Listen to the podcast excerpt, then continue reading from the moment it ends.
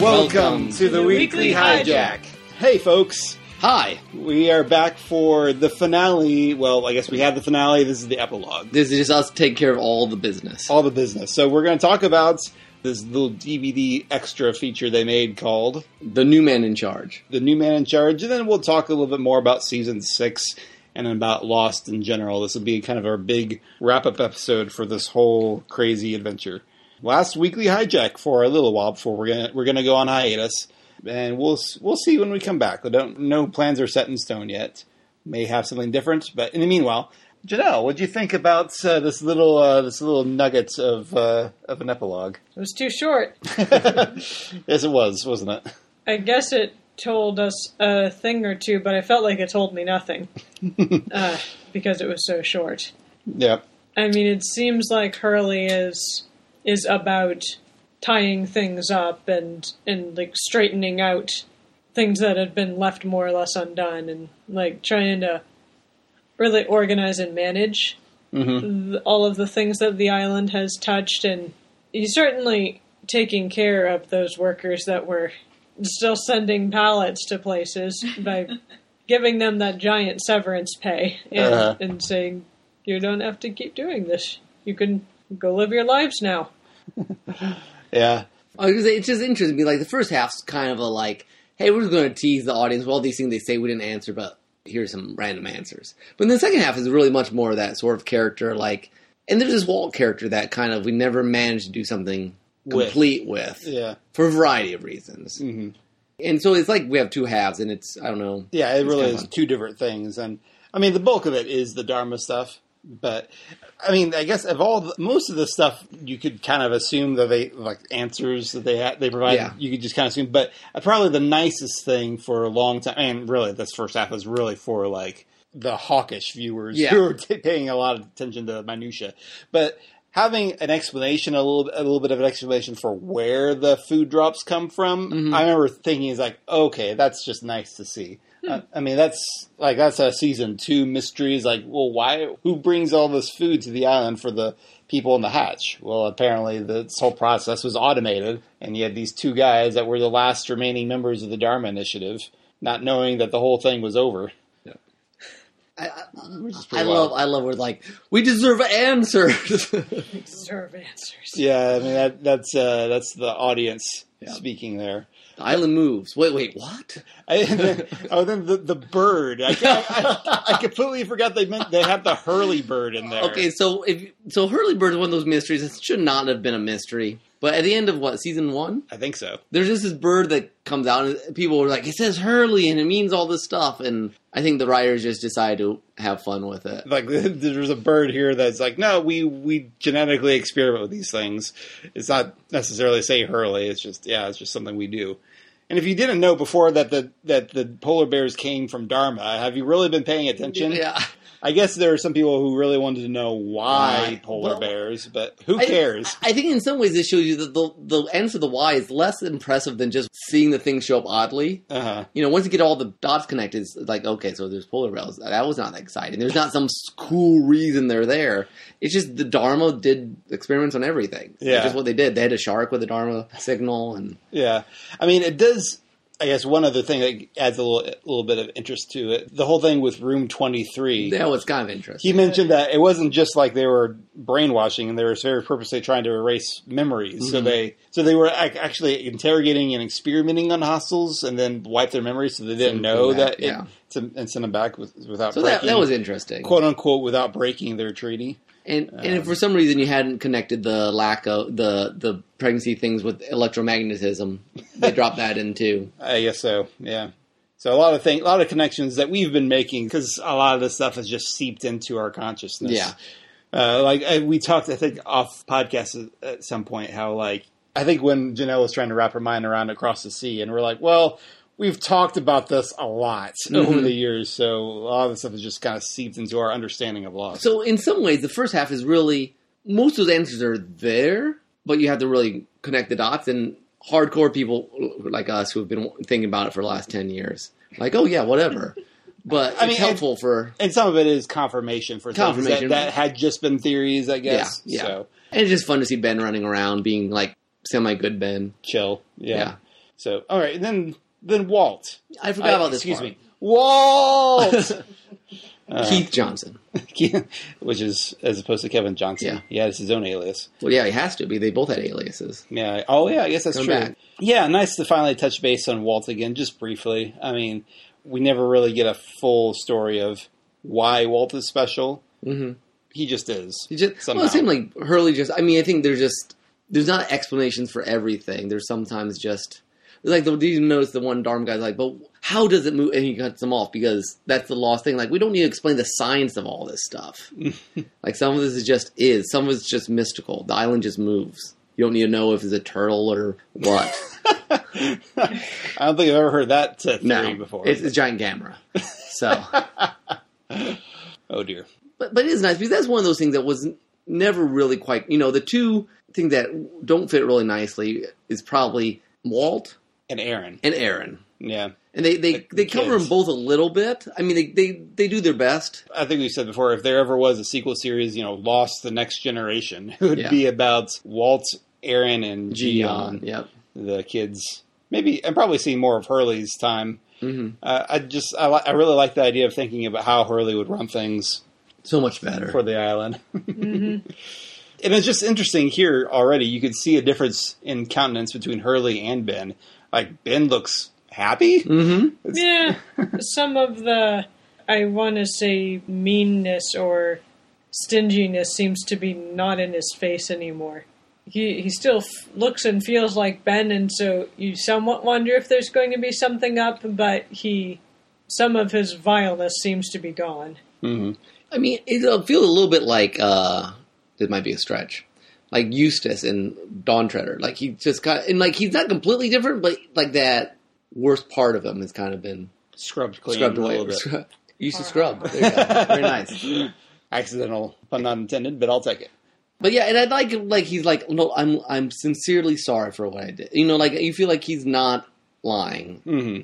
And maybe he is, but I don't think he is. Probably not. In that case. Given the arc that we've seen him go on. Mm-hmm.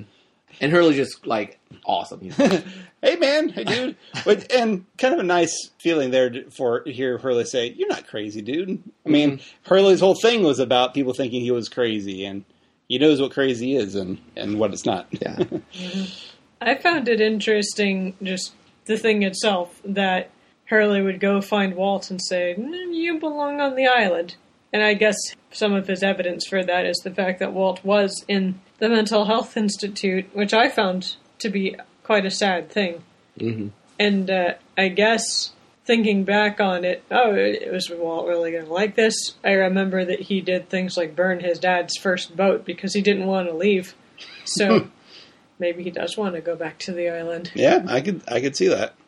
And it was nice that, like, you have work to do, which is something like we hear from John Locke sometimes. Mm. But, you know, you can help he can help dead people. You know, it can help his dad move on. I mean, that's kind of a thing. The island has all these dead people running around. Yeah. So is Walt going to become the first of the Ghostbusters on the island? I don't know. I guess so. No, but it does make a nice sense, kind of a nice coda for Walt's story, I think. I mean, it would be nice to have more, but I think this is, if you have an epilogue, this is good. It's a nice, like I said, it's a nice little tease, the idea that they're going to go, not just be hermits on the island, but productive. And somehow they have work to do. It's like, mm-hmm. Well, that's kind of cool. I wonder what that's going to look like, but we'll just leave that to your imagination. Yep. Okay, well, that was a nice little conversation about the new man in charge. It's been 2 weeks since we recorded the last episode. Wanted to see if there were any lingering thoughts we had about Season 6. I know one thing I mentioned to you, Nick, over Messenger. I found it interesting upon editing the first episode of the season. And at various times, we've talked about John Locke having a very tragic story. Mm-hmm. But then it occurred to me after the finale that Jack really does use Locke as an inspiration for a lot going on. He tells Man in Black, you disgrace the name of John Locke or something like that by wearing his face or dishonor his memory. I don't know. I find that interesting and make it feel a little less like John was just a pawn. It does seem like John, at his best, had the right idea about the island. It was something to be protected and taken care of and used well. Things that Hurley took up and that, honestly, Jack took up at the end. Mm-hmm. he just was so saddled with his own insecurity and need to be... He was burdened with glorious purpose. Exactly, yeah. As Loki might put it. Exactly. And it hurt him. Mm-hmm. So, and he was a pawn. But he was a pawn. But the people were able to pick up on the good things that John Locke was. Mm-hmm. And things were the better for it. So, I don't know. I like that aspect of it. Anything else from the finale or season 6 in general, Janelle, that's has been on your mind since we recorded the last one? I enjoyed the flashes sideways, partly because of the possibilities of a different reality that all these people could have been living in that was still plausible for who they were. Mm-hmm. I thought the ending with Jack dying was really sad, not to mention Sun and Jin dying, of course. I'm still wondering, like, what are Sun's parents supposed to do? Mm-hmm. Poor Gion's going to be raised by her grandparents, including Sun's dangerous father. You know, Hurley would visit Sun and Gian. So Hurley will take care of that one way or another. I could see that. Yeah. Maybe not adopt, but you know, he'll have eyes. Yeah, he'll have eyes. Yeah, yeah. Keep an eye on him. I imagine. Good point. Yeah, that's a nice thought. Maybe I'll think of more things as you guys keep talking. Okay, fair enough. Well, you and I were talking the other day, Nick. Yep. We thought a couple things about season 6 because we've kind of been going back and forth on whether, like, how well did this season turn out? Because I think we all agree that there's a lot of strong parts of 6, but could have been. I mean, in a perfect world, you know, I'm not blaming the writers for what happened, but like, if you had as much time as you wanted, could you have rearranged it better? And it does seem like we kind of have a consensus that, like, I understand why they wanted to keep some things unsaid. Yeah. But I think they almost try to have it both ways because, like, season 5, they plotted so well and they really went to great efforts to make sure everything connected and that the audience was on the same page, that they were understanding how it all worked. And somehow that didn't, because they got burned out on season 5 and they went too heavily into the whole all our cards really close to our chest until the last moment mentality. That didn't pan out in 6 as well. Well, the thing with 5, their advantage is that they could do all the plotting because they didn't have to answer anything. They could just lead up to the bomb and just leave questions. The problem was, not the problem, but the burden of 6 is you had to both unpack the ramifications of the end of 5 and then get something going. And then because Lost, both its strength and its weakness is that it doesn't like to say anything definitively. Mm-hmm. That it kept waiting and waiting on things that maybe it should have revealed sooner, but that's easy to say 15 years later, whatever it is now. Uh-huh. I suppose when you're in the midst of everyone waiting on every single thing you say. Yeah. Because, like, Across the Sea, we've argued that maybe it would have been nice to put somewhere earlier, but we don't know how because it also works really well where it is, too. Mm-hmm. I mean, maybe you do some things where you tell the audience, but you don't let the characters in on what's going on. But, yeah, I think it's not surprising given the track history of Lost in terms of keeping things secret and wanting to wait till the very, very end. But, again, given what they had just done, story-wise, it's one of those things. Like, we're never going to say, like, there's some people who just trash the ending of Lost and the show in general because they weren't satisfied with it. And we're never going to be those people. And because it holds together really well once you know everything. Yeah. I mean, I guess the fact that we did, talking about this with a new person, give a major spoiler right out of the gate shows that we feel that at least one thing would be helpful. Because I think the problem with 6 is there's so many questions about what the sideways is and so many, like, deep red herrings that knowing it's sideways or purgatory, I think makes the season easier and better to watch. You're not burdened with other questions of what is this, how are they going to work out? And I think then you can enjoy the sideways for what they are, which is the character studies. And you could, even when we watch it, we will talk about that, but there were just so many layers of, but what does this mean? Yeah. That I think that burden's taken off on a rewatch. Mm-hmm. And I think there were just too many things we were waiting on. Because you didn't know they were technically, didn't definitively know they were basically purgatory until literally the last 10 minutes of the last episode. Not for sure, yeah. I mean, in some ways, Lost was could be a victim of its own success. Yeah. The fact that like it had to be all about mysteries and keeping people guessing as opposed, but then at the same time, but it's actually supposed to be a character study. But if you're holding this mystery, dangling them over the whole time in front of their faces, it's hard to see past that and to the actual study part. I guess to start the whole season with like, did it work or not? Makes sense. Oh, sure. But like by the time you get to say Happily Ever After with Desmond, maybe you should have been more definitively... I mean, yeah. you could read between the lines, but there were just, we built so many theories. Mm-hmm. But anyways, so 6, I think, has some really interesting stuff with Jacob and Man in Black, and the ending, I think, emotionally and character-wise is very effective. And there's a great Richard episode, and great Desmond episode, great Ben episode. But simultaneously, it takes a long time to get going, and there's just a lot of unknowns until very close to the end. Mm-hmm. So I don't know how you fix it, but that's... I think that's just the burden of 6 at this point. It is. And so it's an interesting, it's a mixed bag of a season, but it's a fascinating experiment. I mean, all of Lost is a fascinating experiment. And that it works as well as it does is amazing. I mean, the fact that we keep coming in our main podcast, Your Old Trains of Thought, where we talk about all manner of storytelling. The fact that over the last 10 years, 11 years actually. You almost can't go an episode without mentioning Lost. Because it touches on so many things. So, I mean, so many storytelling devices, so many thematic stories, so just, there's so much there. So I guess, can we transition to Lost? In general, yeah. Okay, so here's the thing I think is strong with Lost, various things, but... Many people afterward try to do, we got to recapture the Lost thing. And what Lost did really well is that it did its characters really... You just love the characters or you hate the characters, but they're consistent, unique characters that you feel very real for however you respond to them.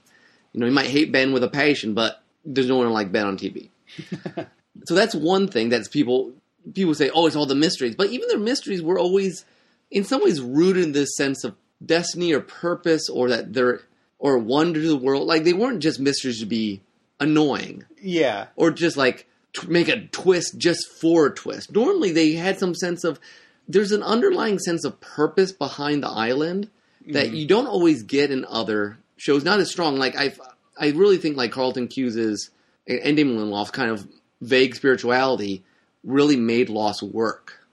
Yeah, I mean, they definitely had a philosophy behind a lot of what they did that a lot of shows wouldn't even approach. I mean, you could have shows with characters with daddy issues or, like, they had some past trauma or something like that, some psychology. But the conversations about history repeating itself or the meaning of what is my destiny, what is my purpose... Yeah, can we change? Can you change things, or does it just happen? At what point do you need to let things go? Live together, dialogue. I mean, there was a consistent worldview in many ways that I think some shows, like, I like to make fun of Manifest sometimes. I haven't seen the newest seasons, but it just feels like they have the questions, but you don't have this idea that the writers have a sense of how the world's going to work. Like, the world seems to work different in different episodes. This world. Always seems to work the same, as weird as it is sometimes. I think the setting for Lost is also, it just worked. And you can't recreate it, partially because you can't use the same setting again. But it worked because it was this, you had this weird world, the island, where things were, you were constantly, you didn't know what to expect. And they were living in a kind of a life or death type of situation. And then you also have the real world. Shows like Manifest, it's just the real world. You know, you don't have that other world that... That's a good point. ...was just compelling and interesting and intriguing. And beautiful. Yes. Yeah, a great setting. But that's an interesting point. It almost makes the island... It's always a funny show. It's like it's a science fiction show, but it also has kind of a fantasy element. I mean, not like... you know, high fantasy, horses and dragons and stuff. But, yeah, the fact that it is removed on its own location, this weird island, mysterious island in the middle of the regular world, yeah, that's a neat aspect to it. And it does bring home that whole, like, this is something special. And it plays on, like, tropes in smart ways. I mean, the whole being lost in an island, you know, it almost feels like Lost World-ish early on. You know, you think it's a dinosaur or something with a smoke monster. And they never, and I think... as much as people complain, their main idea of not ever showing too much works. You know, they never overextend. They never, with the Smoke Monster, it took you 5 seasons to even figure out what the thing is. And I think that's not a lot of shows wouldn't wait that long. Yeah, that's true. It was smart writing. They just tried stuff. They didn't care. I think the writing is just very, very, very character-based for one, but also just daring. It just does stuff. It's like half Twilight Zone and half an adventure show and half a drama and half, it wasn't easily pinholed. Yeah. It is Lost. It isn't like anything else. Yeah. And it's not perfect. No. It certainly has its moments of soap opery melodrama. Between love triangles or quadrangles by season 4, or get a little or the occasional flashback episode that just doesn't work, Stranger in a Strange Land, or Fire plus Water, or I think it's even a different episode. What's the one where Charlie has to is trying to sell a copy machine or something? Oh, I don't remember. Okay, yeah. Anyway, poor Charlie didn't get great flashbacks all the time. But the fact that there's actually not that many bad episodes. There's some okay episodes, but no, there's really not. Every now and then they got kind of bogged down and okay, we got to fill out the season somehow. Yeah, and you got much less of that. But then at the same time, sometimes that kind of stuff was a lot of fun. Like the later seasons, you don't get moments of them playing ping pong on the beach. No, there's no time. There's no time for any of that kind of fun Gilligan's Island's kind of shenanigans. As fun as it is at times, it also and it kept remaking itself. And that, again, shows do that a lot now. But it was kind of the first one to really be not the first one, maybe, I don't really know, but we've talked about this before. It was kind of one of the first shows to do a storyline as it went along, as opposed to being episodic where every episode's kind of the same thing. Yeah. This really paved the way for serialized TV. Yes. And I think there were a couple factors in that. The fact that this was right when TV shows on DVD were a really big deal. Mm-hmm. Now, of course, people stream this stuff and so people don't worry, but it was very groundbreaking in a number of ways. And that, I think even the fact that seasons 4, 5, and 6 had smaller episode counts. Well, and the fact even that they said, hey, we need an end date. Nowadays, everyone's we'll give you a season. Nowadays, you have to hope you get another season versus go on forever, guy. Yeah. Well, it's just TV has changed a lot. Yeah. It's just that much harder for any one show to gain a lot of traction, unfortunately. And particularly on broadcast TV, I guess. Well, here's the thing. Netflix will throw money at a lot of projects, but not very many of them necessarily have a long life. No.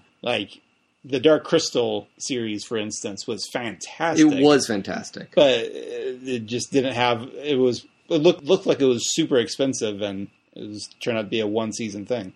So, TV is come a long way, but it's definitely a mixed bag. And a few shows have the longevity to pull off something like this. It just hit with the right time for this sort of show. It built up. It was the best version of the sort of thing that was coming out of J. Abrams doing Alias and there was that groundswell of sort of that sort of stuff, and this came because Alias was shortly before and simultaneous to some of Lost. I think so. I think you're right, but. Alias was serialized, but also had a little bit of an episodic feel to it, because... Yeah. And early Lost did, too. True.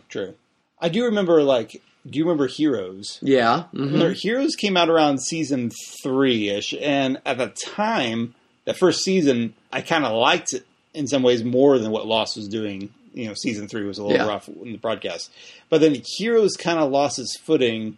It was never as good following the first season. What Lost could do is it could constantly, and again, where, it had a little trouble in season 3, but it constantly reinvented itself. It threw in new characters, add a different, add a hatch, add a bomb, whatever you want to do. Time travel. But especially by the end of season 3, they're okay, we got a couple things left, and we're done. And I remember reading, so Flash Forward came out after Lost, and was trying to do the Lost thing.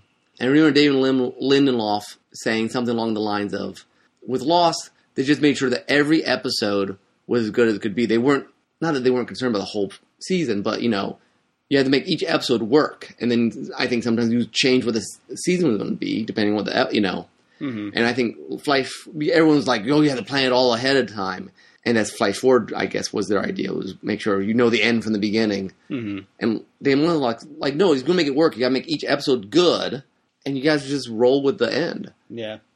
Which, again, that was, I feel like that was the strength and the weakness, because every once in a while, I was like, well, that was a great episode, but it kind of annoys me in the greater scope of the show, what that means. Yeah. But... yeah, I don't know, but it's a different way of thinking. I think after everyone won everything planned out, as if you could somehow plan out a 6-season show. Yeah, with all the logistics. Well, Brandon Sanderson could apparently. Well, yeah, that's a book though. You don't have characters or I guess. I guess that's the trick about TV in general. There's going to be things that are out of your control. Well, and even Sanderson, he's had it plot out, but I think he keeps moving around when certain things happen in which book. True. I mean, you can do that. Yeah, that's true. I mean, the only person who's planned out 5 seasons that I know of is J. Michael Straczynski. True, and he's one of a kind for sure. Yeah.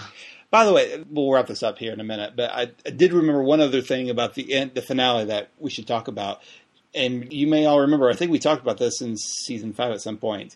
The volcano. Oh, the volcano, yeah. So I don't know if you remember, in Season 5, in Dharma School, they show this volcano that was apparently is on the island. Apparently the plan was the volcano was going to be the site of the final battle in the last episode. Which kind of makes you think, so what if, I wonder if the original idea for, instead of having a magic cave, what if they would have been luring Desmond into this, like... something else, a volcano, or maybe the center of the island, because maybe it looked something different originally. Because like when Desmond pulled out the cork thing, it started glowing red, kind of volcano-ish. What if he originally had pulled that out and suddenly the volcano started erupting? Yeah. And then instead of like Jack and Locke fighting by the cliffside with water, they would have been fighting like with like lava spewing out and things like that. Mustafar. But apparently the network finally just put their foot down and said, no, we can't afford that. We made you a big temple. We can't do an actual volcano thing.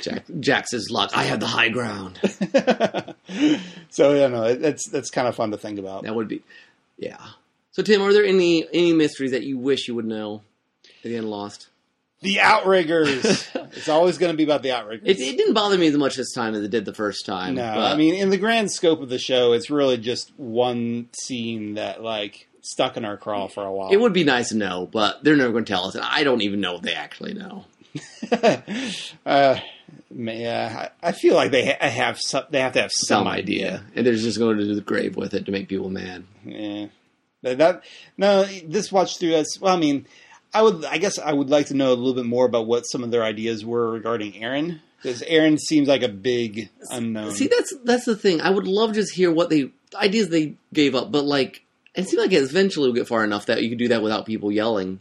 But like everyone's like they just made it up. Like, of course they made it up. I mean, that's what you do when you write a TV show. Yeah, I do hope, because a lot of the Lost writers are still around, and you hear stories from them occasionally. And yeah, I would love to hear more what ifs from them, or what, you know, just ideas that rejected ideas. Maybe it wasn't going to work. You know, it was a good idea, but they gave it up. I mean, it's like the volcano thing. That's just super cool. And you can see kind of the remnants of it and what we actually got. Like, do they have plans for that girl that Ben met when he was young? Oh, that's a good question. That'd be interesting. Some more Libby background. Why not? Mm-hmm. More about Alana. Alana. I would love to have Lana Jacob stuff, because it was super disappointing the first time I watched it. Like, she just blows up, and you're like, what? I don't know anything about her yet. She was supposed to be special. She was our new character this season. Yeah. Or new important. Well, I guess Dogen was too, but we at least got to hear his backstory. Yeah. But anything? Should we? I don't know. I don't know what to say besides. Yeah, I think you're welcome. No. Thank you, Maui. But yeah, I hope that satisfies you all who have stuck with us for this Lost adventure. Do you have anything else, Janelle? I feel like there was something on the tip of my tongue. Oh, that's frustrating. This is my last chance. Yes, this is the very final chance. But you can tell me about it later, I'm sure. Yep. It's gone. But yeah, we started this Lost journey back in, what was it, 2016, we said?